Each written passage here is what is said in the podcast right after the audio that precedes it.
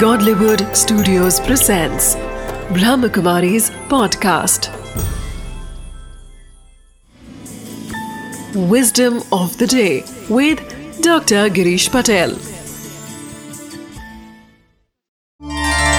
ओम शांति नमस्कार औरों को कंट्रोल करना वह स्ट्रेंथ हो सकती है कि जो शक्तिशाली है, वह औरों को नियंत्रण में रखता है, औरों को कंट्रोल करता है। परंतु अपने आप को कंट्रोल में रखना, अपने आप को नियंत्रण में रखना, वही सचमुच सही पावर है।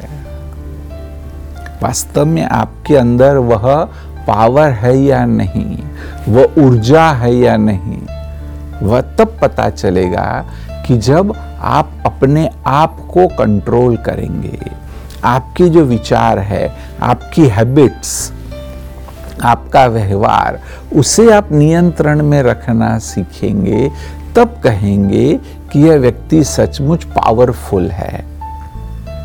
इसलिए विस्डम ऑफ़ द डे है कि औरों को नियंत्रण में रखने की, औरों को कंट्रोल करने की कोशिश नहीं करिए।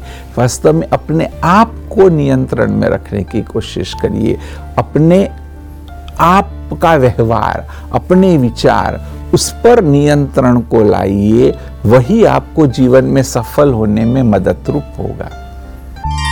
Wisdom of the day. People who control and manage others can be said to have strength and domination.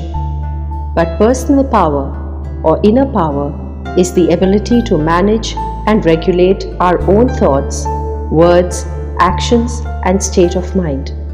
People who practice self control experience more well being and success in life.